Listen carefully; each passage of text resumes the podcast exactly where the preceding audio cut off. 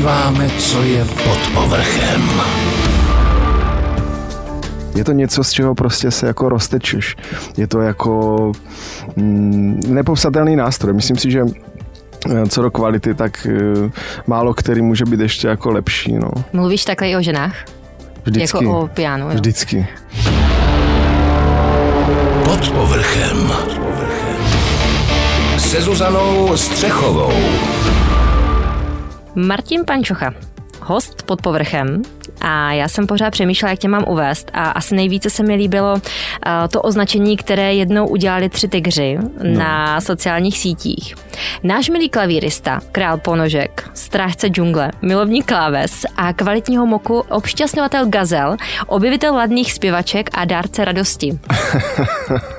Může být, sedí to? Jo, myslím si, že všechno tam bylo úplně podle pravdy. Takže eh, když eh, kluci ze Třích tigrů vymysleli na tebe takové narozenové přání a takhle tě berou, tak je to pro tebe hezké označení. Jo, já se za něho nestydím a bylo to jejich rozhodnutí a já jsem ho přijmu. Nebo vůbec celkově, jak by se popsal, kdo je vlastně Martin Pančocha? Kdo je Martin Pančocha? Martin Pančocha je úplně obyčejný normální člověk.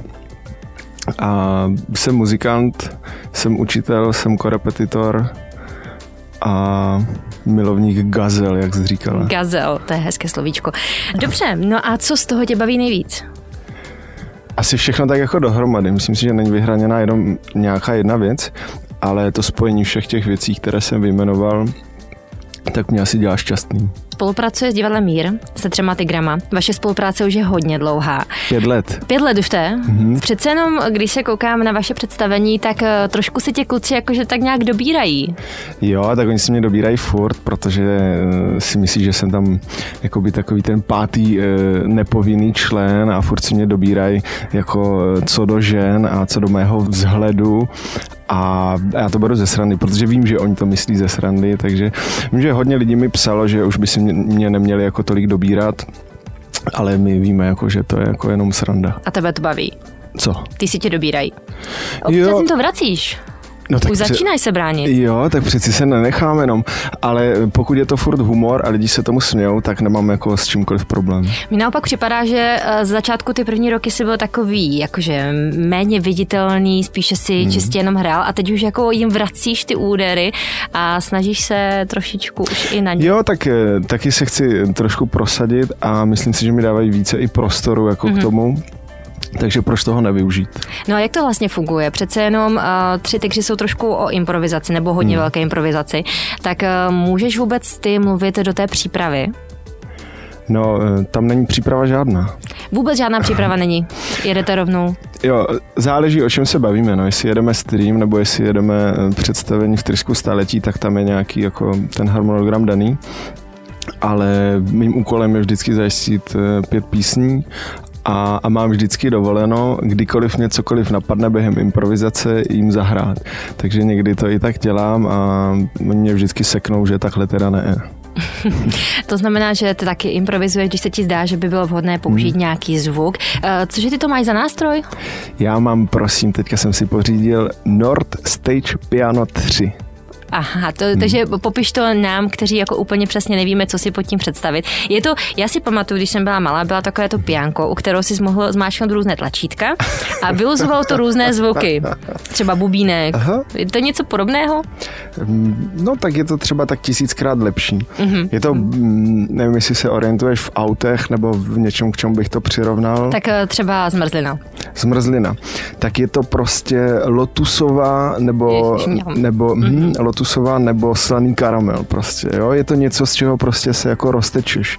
Je to jako mm, nepopsatelný nástroj. Myslím si, že eh, co do kvality, tak uh, málo který může být ještě jako lepší. No. Mluvíš takhle i o ženách? Vždycky. Jako o pianu, jo? Vždycky. Aha. Nicméně, pojďme trošku dál. Tři tygři a tohle to spojení. Co tě nejvíce baví na, tom, na této spolupráci? Humor. To je, myslím si, věc, kterou máme jako všichni společně nastavenou. Někdy je to jakoby trošku i zahranou, ale mě to vůbec nevadí, protože myslím si, že ten humor mm, mají všichni lidi rádi, nebo téměř teda všichni, ale nechtějí se všichni jako prezentovat a, ale uvnitř se tomu stoprocentně smějou. To si myslím, že prostě to tak dělají. Díky době, která je, tak eh, bohužel představení nejsou živě, ale je to všechno hmm. online. Hmm. Jaké to je, když najednou nemáte v sále toho diváka, který by reagoval, ale v podstatě jo. tam jakoby nikdo není a teď jenom hmm. ví, že ty lidi se koukají. Hmm. Jaké to je? Je to strašné. Já si vzpomínám na první stream, ten vznikl úplně jako, že jsem ani v podstatě nevěděl, že proběhne a to bylo snad z hodiny na hodinu, že ho uděláme. A ty první streamy, těch prvních pět streamů byly strašné, protože žádná odezva v podstatě ti nejde zpátky, jo. takže nevíš, jestli ti lidi se smějou, nebo jestli ti zatleskají, nevíš jako vůbec nic. Takže jenom prostě děláš to, to, co umíš, děláš to, jak nejlépe to umíš a, a doufáš, že prostě, že se smějou a že je pobavíš ale teďka už máme moc streamů za sebou a tak teď už mi to tak ani nepřijde, že bez těch diváků tak prostě hrajeme a teď máme velkou sledovatelnost. Měli jsme nějak okolo nějakých, nevím, 13 tisíc mm. nebo to. A když jsme začínali, tak jsme měli okolo 2 tisíc, 3 tisíc. Takže ta sledovanost je velká a ohlasy jsou taky dobré, takže asi je to baví. Ty jsi říkal, že si vybíráš sám zpěvačky, mm-hmm. které se zúčastní vlastně toho jednotlivého, teď už natáčení, jinak představení. Um, jsou to jenom zpěvačky. Já se tak snažím vybavit, jestli za těch posledních pět let, co vlastně spolupracuješ eh, s třema tygrama, tak jestli na představení vůbec byl nějaký zpěvák? Jo, eh, byl zpěvák, myslím si, že tak dva byly maximálně, víc jich nebylo, možná tři, já si to teďka moc nevybavuju, ale těch zpěvaček bylo teda mm, jako více, co nám prošlo rukama. Že jako čím to je? zpěváci? Je to tím, že máme to tak nastavené, protože jsme tam všichni chlapi. Mm-hmm. Jo, v podstatě čtyři kluci a já jsem pátý a tak chceme dopřát tomu publiku, aby tam byl i nějaký ten ženský element. Jo, takže z toho důvodu vždycky by tam měla vystoupit ta krásná zpěvačka v těch hezkých šatech a teď zaspívá to, co umí. Je těžké vybírat zpěvačky? Je to těžké, no, protože ne každý uh, umí zpívat uh, ten styl, který my bychom jako chtěli. A já se orientuju nebo pohybuju se na vysoké škole operního zpěvu, takže možná se může zdát, že těch zpěvaček okolo sebe mám hodně, ale to jsou prostě typicky jako operní zpěvačky. Mm-hmm. Když to my potřebujeme něco na ten chanson, jazz a pop a, a těch jakoby úplně není mnoho, a, a tak nejlépe, aby ještě byli z Ostravy. A představ si, že nás teďka poslouchá nějaká dívka, která mm. třeba by chtěla vyzkoušet, mm. jestli by právě ona mohla no. být součástí. No. Jak to potom probíhá? Oslovují tě sami? Ze začátku eh, ty první roky to bylo tak, že jsem mi musel já hledat. Jo. A, a teď už se fakt stává to, že už mi píšou sami že by jako chtěli zpívat a tak mi napíšou a buď se spojíme a buď to vyjde nebo ne. Příprava je dlouhá? Příprava je dlouhá. Já si myslím, že jediná eh, příprava v třech tigrech je, jsou moje písničky, jo, nebo naše, naše vystoupení. A funguje to tak, že se domluvíme na, na skladbách, já už něco málo vím, co se dá zahrát jenom na klavír, co se nedá zahrát, takže trošku poradím.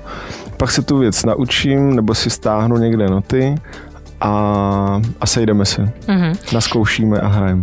Samozřejmě nejsi jenom součástí třech tigrů, ale jsi mm. taky pan učitel. Taky. Korepetitor, to je slovíčko. To jsi moc hezky řekla a řekla jsi to tak jako korepetitor, jako... Trénovala jsem dlouho. Trénovala jsem, mm-hmm. no. Mhm. Jo. Eh, přiznám se, že mi to, to, to trošku to slovíčko bylo takové neúplně známé. Mm-hmm. Co to všechno obsahuje? Být korepetitor. Být korepetitorem znamená asi úplně nejvíc jako doprovázet prostě uh, solistu. Jo, já se zaměřuju na, na zpěv, na zpěváky, operní zpěv doprovázím vlastně na vysoké škole, fakultě umění Ostravské univerzity. Musím s ní nacvičit jednak tu skladbu. Do jisté míry, eh, když jsem tu skladbu hrál nebo už ji znám, tak eh, jí pak pomáhám jak co do dechu, tak i co do techniky, ale je to jenom o, o mých zkušenostech. Mm-hmm. Takže to v podstatě není jenom o tom, že by čistě přišla, uh, začala by zpívat, ty by se začal doprovázet na klavír, ale vlastně pomáží celkově dávat dohromady tu skladbu. Jo, určitě tak to, A to je náročná disciplína disciplína. Je to velmi náročná disciplína. A to jsi studoval přímo? Ne, ne, tohle to jsem nestudoval. To si myslím, že se snad studuje někde v Bratislavě nebo ve Vídni, nebo někde takhle jsem o tom slyšel, ale já jsem studoval uh, klasicky jenom klavír, mm-hmm. jenom piano a, a někde v prvním ročníku na konzervatoři jsem vlastně, myslím si, že poprvé přičichnul k tomu, jaké to je doprovázet jako zpěváka, zpěvačku a tak nějak se mi to zalíbilo a vybral jsem si to a myslím si, že teda doufám, že to budu dělat jako celý život. Takže třeba jsem do budoucna mm, být s nějakou známou osobností, kterou by si takto doprovázel? Mm-hmm. Jo, určitě si myslím, že je to můj sen eh, s někým takovým známým někoho jako doprovodit ale nemusí to být čistě jenom jako zpěvák, jo? může to být jakýkoliv houslista, violista, no to raději ne, ale Proč? třeba viol, violončelista. No tak violisti, o těch je spoustech vtipů, Na ale no, tak to si myslím, že nemusíme eh, rozevírat, ale pojďme dál, takže jakéhokoliv významnějšího, slavnějšího jako solistu. No. Spousta dětí, které hrají na hudební nástroje, tak eh, pro ně se stáváš nejspíš vzor, protože jsi hmm. také učitel. Na hmm. jaké škole? Základní umělecké škole Ostrava Zábřeh. Kdy to stíháš, pokud to správně počítám, to už je třetí povolání? to je třetí moje zaměstnání. No. Mm-hmm. Stíhám to velmi náročně, je to jako těžké tohle to všechno skloubit, ale já mám na té základní umělecké škole mám jenom dva dny. Teď jsem si zkrátil úvazek, protože minulý rok jsem měl tři a, a to je fakt jako, prostě se to nedá být od rána do večera v práci a tak taky chci mít nějaký osobní soukromý život a volný čas. Takže dva dny mám eh, na té zušce a plný úvazek mám na vysoké škole a No a do toho vlastně ti tři tygři a všechny okolní jako mm, kšefty a hraní, co se naskytnou. Stalo se ti někdy, že jsi měl žáka nebo žákyni, eh, kteří přece jenom, mm, myslím si, že taky jsi to možná prožil, že třeba, já nevím, od 11 let se učí na klavír hmm. a najednou přijde to období, kdy už prostě nechceš, kdy si říkáš, prostě chci to zabalit, no jako je, děti je. nemáš chuť, je, tak je. Eh, jak to třeba řešíš, aby si ty děti namotivoval k tomu, aby o toho vydrželi, že to, že to opravdu má cenu, bude hmm. se jim to hodit? Já jsem eh, teďka nedávno to zažil, kdy jsem to řešil jako s maminkou, že ona nechce jako eh, to je dítě jako cvičit. A, a všechno je to jenom o čase a o trpělivosti a určitě i do té, hm, hodně do té motivace a musí jí ta skladba i bavit. Ale chtěl jsem říct to, že jsem té mamince říkal, že asi v mých nějakých, já nevím, 12 letech, eh, tím, že já jsem jako tvrdohlavý, tak jsem si prostě řekl, že já to dělat nebudu, nechci to dělat, protože je to strašná dřina. Je to fakt jako hodiny a hodiny u toho nástroje. A tak jsem řekl, prostě já to dělat nebudu. Je jednodušší prostě jít ven, jako si kopat s balónem, zahrát si fotbal, hokej a, ale mý rodiče mm, jako mě nedali a prostě mi nastavili, prostě budeš to dělat a tečka.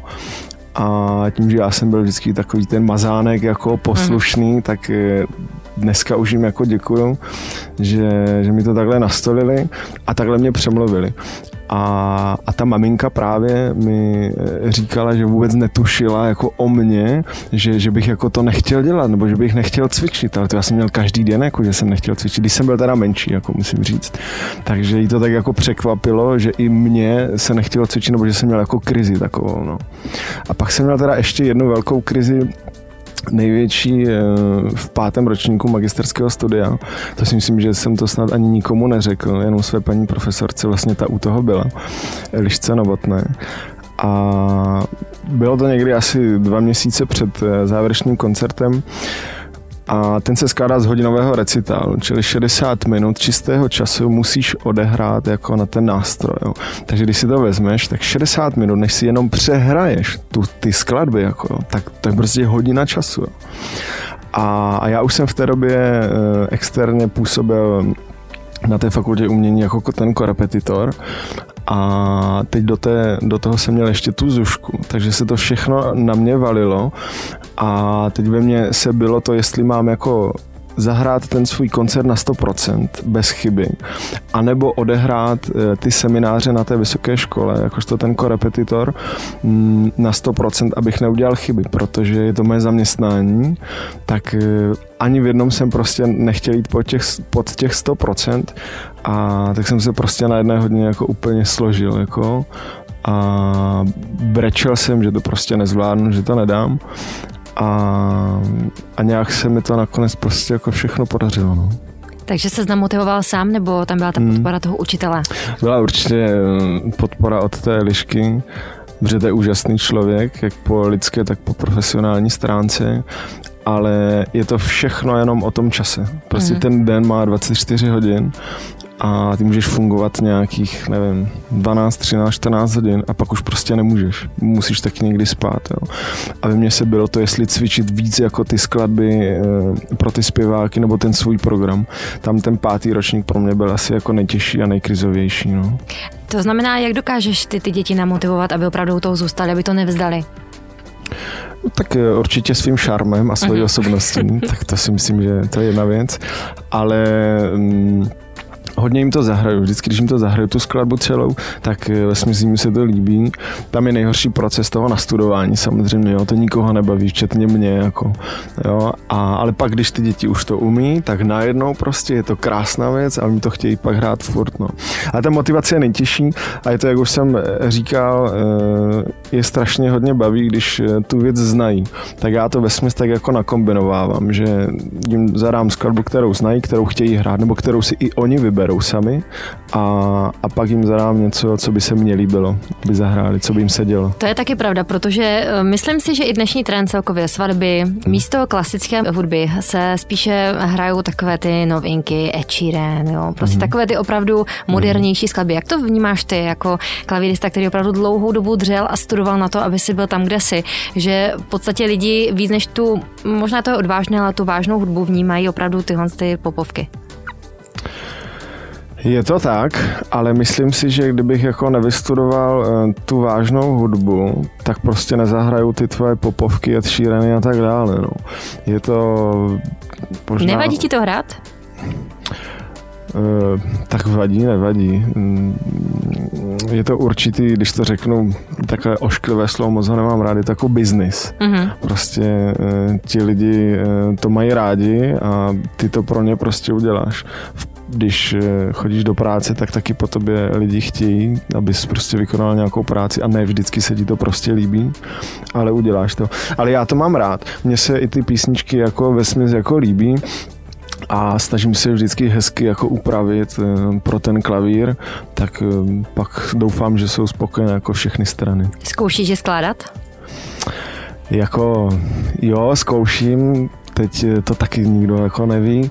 Jsem složil dvě písně, eh, jednu jako porozchodovou, to jsem byl takový hodně v temném období a, a pak ještě jednu, ale mm, myslím si, že mi to moc nejde, nebo jako strašně si za to stydím, jako slyšel to jenom vlastně dva lidi to jenom slyšeli, těm se to asi teda líbilo, ale jinak si to držím jako v šuplíčku. Tak jako, a sám sobě si jako třeba hraju. Jo. Uh-huh. Když eh, jsem dostal ten nástroj nový, nebo už jsem si ho pořídil, tak jsem jako hodiny a večery a až pozdě do noci jako na něho hrál a zkoumal a tvořil ale že bych jako úplně jako na zakázku jako složil, to ne. A není už čas, aby ty dvě skladby třeba šly i ven mezi lidi?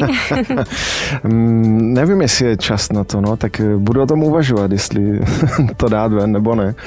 A tak uvidíme. Vraťme se zpátky eh, ke tvojí kari- kariéře. Mm-hmm. Kdyby si měl ty za um, klavíristu, pianistu, co je lepší označení pro tebe? Co se ti více líbí? Je mi to úplně jedno. Tak dobře. Pianista je takový jako vznešený, jako takový prostě pianista. A klavírista je takové klasické označení, takže je mi to úplně jedno. Takže Martin, kdyby si měl jako pianista mm-hmm. zhodnotit svoji kariéru, co pro tebe byl největší zážitek? Můj největší zážitek, eh, mám dva největší zážitky, nebo určitě jich mám jako více, nerad bych na některý jako zapomněl, ale ten pro mě nejvíc jako, eh, nebo emočně, které jsem jako prožil, zažil, tak byly dva. A ten první byl, eh, když jsem dostal nabídku s Janáčkou Filharmonií hrát ve Vídni uh-huh. v Musikvereine ve Zlatém sále a hráli jsme tam od Čajkovského Louskáčka a to je prostě obrovský sál, jako nádherný, já jsem nikdy neviděl jako hezčí sál. Měl jsem takovou trému, tak mi bušilo srdce jak nikdy. A potom ten potlesk, to bylo něco neskutečného, to byl prostě úžasný zážitek. A druhá věc, tak eh, to byl ten můj magisterský koncert. Ten, ten proběhl minulý rok, někdy v Dubnu a byl uh, v našem novém sále, který se postavil na Českobratrské a u nás na fakultě ty závěrečné koncerty, jak bakalářské, tak magisterské, kde já vidím jako obrovský mínus, tak je ta návštěvnost těch lidí, jo.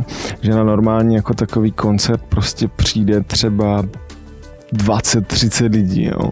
A to si myslím, že je prostě strašné, jako že tak dlouho jako dřeš, a pak ti tam přijde jako zatleska 20-30 lidí. No a a když já jsem ten eh, koncert chystal, pak už jsem byl v zákulisí a ta Eliška Novotná, moje paní profesorka, chodila mezi tím sálem a mnou a přišla asi tak třikrát. Pamatuju si to fakt, jako by to bylo včera. A přišla vždycky mi tak jako uklidňovala. Martine jako hm, pohodě, je tam trošičku více lidí. A zase odešla. Jo? A myslím si, že ona byla z těch lidí více nervóznější než já. Protože ta kapacita toho sálu je asi o nějaký okolo, okolo stovky lidí a, a mně tam přišlo okolo 150 lidí. Jo, pak museli sedět nahoře, kde je taková jako režie, tak se tam přidávali dlouho židle. Začínali jsme asi o 15 minut jako později. Tak po odehrání toho celého koncertu to byl můj druhý vlastně největší jako hudební zážitek. Čím myslíš, že to bylo, že z 20 lidí najednou 150 lidí? to nevím, čím to bylo. Uh, Myslím si, že je to určitě tím, že jsem z Kopřivnice, což je 40 km od Ostravy a studoval jsem tady 11 let, takže nějakou tu zásobu těch kamarádů asi mám a bylo tam strašně moc e, studentů z výšky, v podstatě mých studentů, které jsem jako doprovázel. Myslím si, že tam bylo, e, nebo rozhodně tam bylo více studentů Eh, z opery, jako z klasicizního zpěvu, když to z klavírního oddělení tam skoro nebylo jako vůbec, tak eh, nevím, čím to je, že tam bylo tolik zpěváků, ale e, myslím si, že fakt je to tím, že jsem z té Kopřinice a že jsem fakt tady studoval 11 let. Jak bojuje se stresem ty? Jak bojuju se stresem? No, jako těžko. Máš nějaký rituál předtím, než eh, máš takové důležité vystoupení, co děláš pro to, aby to z tebe spadlo? Nebo prostě jdeš a musíš to nějak překonat? Jo, mm, myslím si, že je to vždycky od koncertu lepší a lepší. Uh, jestli mám nějaký rituál, myslím si, že nemám žádný rituál, ale snažím se co nejvíc koncentrovat před eh, tím samotným výstupem, s nikým nechci mluvit, nikoho nechci vidět a jenom se soustředím prostě na tu skladbu nebo na to provedení, co máme zahrát a je to strašně hodně o hlavě. Kolik ty dovolíš, a kolik ji nedovolíš, protože to vždycky strašně přirovnávám, nebo přirovnával jsem k tomu, eh, že když eh, já jdu na to pódium, tak mám jenom jednu šanci. A buď se to povede, anebo se to nepovede. A když třeba takový malíř maluje obraz, tak se mu jedna čárečka nepovede, tak to namaluje znova ale my tuhle tu jako možnost nemáme, prostě my to musíme předvést jako teďka. Myslíš, že to je tak jednoduché, že namaluješ znova celý obraz? No, tak ale ta šance tam je. Chápu, co tím chci říct. Jo. Uh, dobře, ale co když třeba děti, tvoji žáci, hmm. mají před vystoupením takovou trému, že nechtějí vystoupit a seknout se? Jak s tím pracuješ ty jako učitel? Tak je vezmu za ručičku, jdu tam s nima k tomu klavíru, sednu si vedle nich a to je, tam si myslím, že oni cítí nějaké to bezpečí, protože přeci jenom to cvičí celou dobu se mnou, vždycky jsem na té hodině a teď je to takové, že já je mám vyslat jako k tomu klavíru a, a tam už jsou oni jako sami za sebe. A, ale my to samozřejmě trénujeme, tohle to všechno že si to jakoby zkoušíme před eh, těma lidma, i když tam jako v tom sále nejsou, jak to bude probíhat. A i když se jim to to stane, tak je fakt vezmu za ruku, sednu si vedle nich a oni se cítí bezpečněji a zahrajou to. Kdyby si porovnal, protože tím, že jsi sám studoval hmm. a teď učíš eh, třeba ty metody učení, když jsi ty studoval a když se to posunulo teď jako ty, když jsi učitel. Je tam nějaký posun nebo si myslíš, že to zůstává tak nějak uh, pořád ve stejné rovině?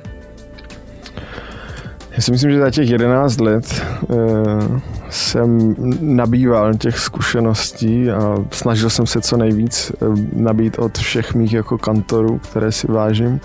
A měl jsem samé ženy a považuji, považuji je za, za mé maminky. Mm-hmm. Takže já mám čtyři maminky dohromady a, a každá mi dala něco ze sebe. Já jsem za to strašně rád, že jsem měl tu možnost té obměny a, a myslím si, že vycházím strašně z nich. Mm-hmm. Jo, to, co oni mě předali, tak teďka v podstatě já předávám jako těm svým dětem. Ale ta práce je úžasná v tom, že každý ten student, každý ten žák je jako individuální. Jo, že to není jako eh, stereotyp, že když přijdeš do práce a děláš furt tu samou práci do kolečka, tak takhle, když se ti po těch 45 minutách střídají eh, ti žáci, tak ke každému musíš přistupovat jinak. Jo. Když eh, dám příklad, když eh, někomu se to bude hrát eh, dobře třeba druhým a třetím prstem, tak druhému se to může hrát dobře prvním, druhým. Jo. A to mě na tom strašně baví, jako ta mm, kreativní práce. Z důvodu covidu ale není možné pro hmm. dělat výuku teďka tak, jak to bylo dosavadním způsobem. Hmm. Jaké to je najednou s tím žákem nebýt v jedné místnosti, ale fungovat přes, já nevím, jestli jedete Whatsappy, hmm. Facebooky, nebo jakým způsobem vlastně vůbec tahle ta výuka probíhá? Jo, jako popravdě? Mm-hmm. Strašné. Hmm. Mm, já si to jako nebojím to říct, že je to strašné, ale co máme jiného dělat? Eh, prostě tady ta situace takhle nastala. Jedeme tak, jak si říkala, přes ty Whatsappy, Skypey a Messengery a přes všechny tyhle ty sítě. Mm, jako u těch větších a starších žáků jako půl bídy, jo, tam se to ještě jako dá, ale u těch malých, u všech mých malých žáků musí asistovat ten rodič. A já fakt jako klepu, já mám skvělé rodiče, myslím si, že na ně mám jako štěstí, nevím, jak to dělám, to netuším, ale vždycky jsou jako přítomní na té hodině. Tam je nejhorší, protože já přes ten počítač jim nemůžu jako vzít tu ruku a dát jim prostě tam, jak to mají. Takže já to teoreticky musím nejprve vysvětlit a pak je tam o co to ten rodič, aby to ještě zkontroloval. Jo? Takže ten čas se strašně jako natáhne a trvá to jako déle. No.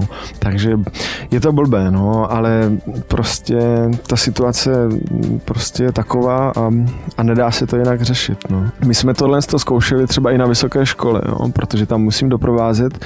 Teď je to pozastavené, ale na jaře, když byla ta první vlna, tak jsme zkoušeli jako si volat přes nějaký ten Skype nebo přes něco a, a volal jsem si, to byla nějaká studentka ze Slovenska a já mám vždycky předehru jsem nějakých, já nevím, pět taktů předehru, tak jsem tak jako začal hrát a ona se připojila asi až o dva takty jako pozdě. Tak jsem to zastavil a říkám, hej Verunka, ty jsi přišla pozdě, víš to? Neumím slovensky, nevadí. A ona mi říká, ne, já jsem přišla včas. A já říkám, dobré, tak zkusíme to ještě jednou. Jo, tak, tak jsme to zkusili asi třikrát a pak jsme přišli fakt na to, že prostě to nejde jako dělat takhle. Je tam prostě dvousekundové spoždění hmm a tak tím pádem třeba na to vysokou školu jim musím jako nahrávat sám ty podklady, ale to je zase taky náročná disciplína, protože když já toho zpěváka nemám vedle sebe, tak nevím, kde on se chce nadechnout, kde on chce zpomalit, jak dlouho bude držet korunu a tak dále. Takže je to taková, taková strojová nahrávka, no, je to... Ale na druhou stranu zase něco úplně nového. No, to je Budete pravda. mít nasvědčeno možná ještě víc než klasicky při zkouškách. To si nemyslím, to rozhodně ne. Když, když je to prezenční studium, tak zkoušíme daleko víckrát hmm. a toho studenta mám třeba i dvakrát týdně jako u sebe a je to, je to o 100% lepší. No. A pojďme trošku někam jinam. Marťo, kdyby si měl vzpomenout na hudební zážitek, tvůj největší, ať je to cokoliv, koncert vážné hudby nebo koncert, já nevím, třeba Michaela Jacksona. Co byl pro tebe největší hudební zážitek? Největší hudební zážitek, no víš to, tak to je třeba otázka, kterou mě úplně dostala. To jsem ráda. Jo, mhm, to mám radost. Tak mé, mé ty dva největší hudební zážitky, to jsem ti řekl, ale já mám, co já mám v podstatě... Uh, asi jako vždycky jako zážitek z každé té hudby. Jo. Vždycky obdivuju, mm, když někdo má tu snahu to prostě nacvičit a pak předvede ten výkon. Jo. Takže dokážu fakt ocenit jako úplně všechno. Ale fakt asi jeden, jako nevím, jestli ze mě dostaneš, asi ne. Možná si vzpomenu Zkus později. popřemýšlet. Já tě teďka trošku možná potrápím. Uh, budeš takový můj úplně zkušební králíček, když to takhle řeknu. to mám radost velkou. Uh, chtěla bych vyzkoušet, mm-hmm. jestli jsi schopný poznat eh, podle tónu, o jakou skladbu nebo ve kterém filmu se ta skladba objevila. Jo. Uh-huh. A nevybrala jsem nic těžkého, ale nahrávala jsem to na mobil, takže ta kvalita No, hodně se začínám bát. Nebo já to zkusím Bojím. vždycky pustit. Pustím to tak, aby to bylo slyšeno i na mikrofon a je to poznat. Hele, zkoušíme to spolu poprvé, takže eh, To jsem rád, že to spolu zkoušíme poprvé. dej mi taky trošku. Dám ti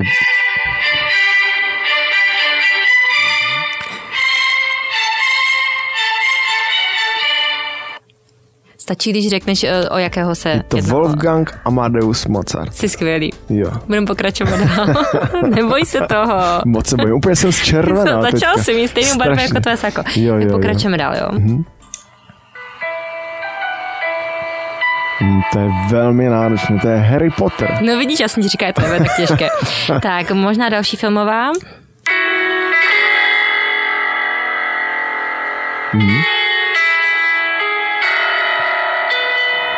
To zní dobře. Je to taková potápějící se loď. Titanic, jo? Ano. Je, je to já bych ti strašně rád zahrál, ale tohle je nějaký hodně úryvek, jako, který, by mě, který mě měl potrápit a že to nebylo tak klasická jako Je, jestli jsou to úvodní. takové trošku jakože klavírní verze, Aha. těžce jsem hledala, ale jako Jo, dobrý, dobrý, jo, dobrý. jo, jo. Chytaj se, pokračujeme, jo.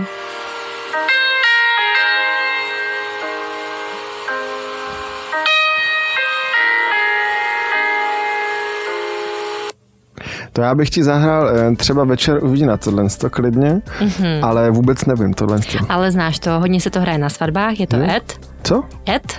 Ed Sheeran? Ano, mhm, perfekt. Jo, teď jsem ho hrál vlastně na poslední no, svatbě. říkám, že to znáš všechno, ale já to chápu, no ta melodie je hodně špatná. Dobře, mám ještě pár. Haleluja. Výborně. Jako To ono, je teda nahrávka, co jsi to vybrala?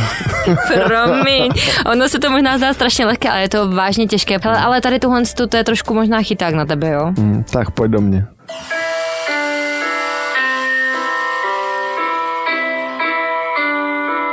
No to je jasné, to je skákal pes.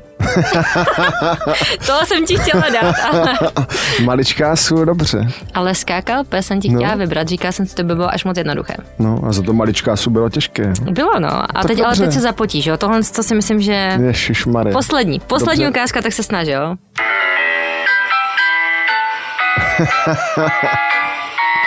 Tak to bude Čajkovský Louskáček. A Výborně. to je přesně ta věc, kterou jsem hrál vlastně v tom Music Verein. Já právě vím, to byla zkouška, jestli, A. jestli si pamatuješ to, co jsi hrál ještě jednou, kde jsi to hrál? Ve Vídni v Music Verein jsme Mhm, hráli. Uh, musím říct, že máš výborné skóre, protože opravdu není to jednoduché poznat melodii. My jsme měli takovou soutěž na rádiu, kdy jsme se snažili poznávat právě opačně melodii. Byla jsem tomu velmi špatná, takže za mě teda klobouk dolů, Marťo. Hm, děkuji moc krát. Než úplně jakoby, tak se tak nějak rozloučíme, tak ještě pár otázeček na tebe, takové Pojď. osobní otázky. Eh, Kde se vidíš za pár let, Marťo?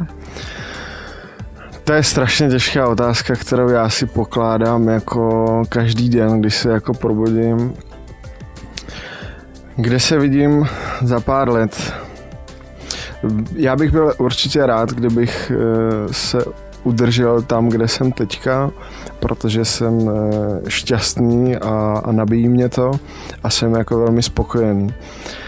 Ale asi takhle si nedokážu prostě, jako nechtěl bych spadnout níž, jo, ale co bych chtěl jako dál, nebo co bych chtěl víc dělat, to nevím. Dokázal by si alespoň říct, co je tvoje srdcovka v životě? E, jako v zaměstnání? Ne, nebo... celkově. Taková věc, která prostě, nebo nemusí to být věc, může to být člověk, cokoliv. Mm, štěstí. Štěstí a spokojenost jako lidí. To mi dělá, mm, jako asi, asi mi to dělá jako nejvíc dobře, když, když ty lidi vidím jako šťastné a spokojené, než když se jako hroutí a mají špatnou náladu.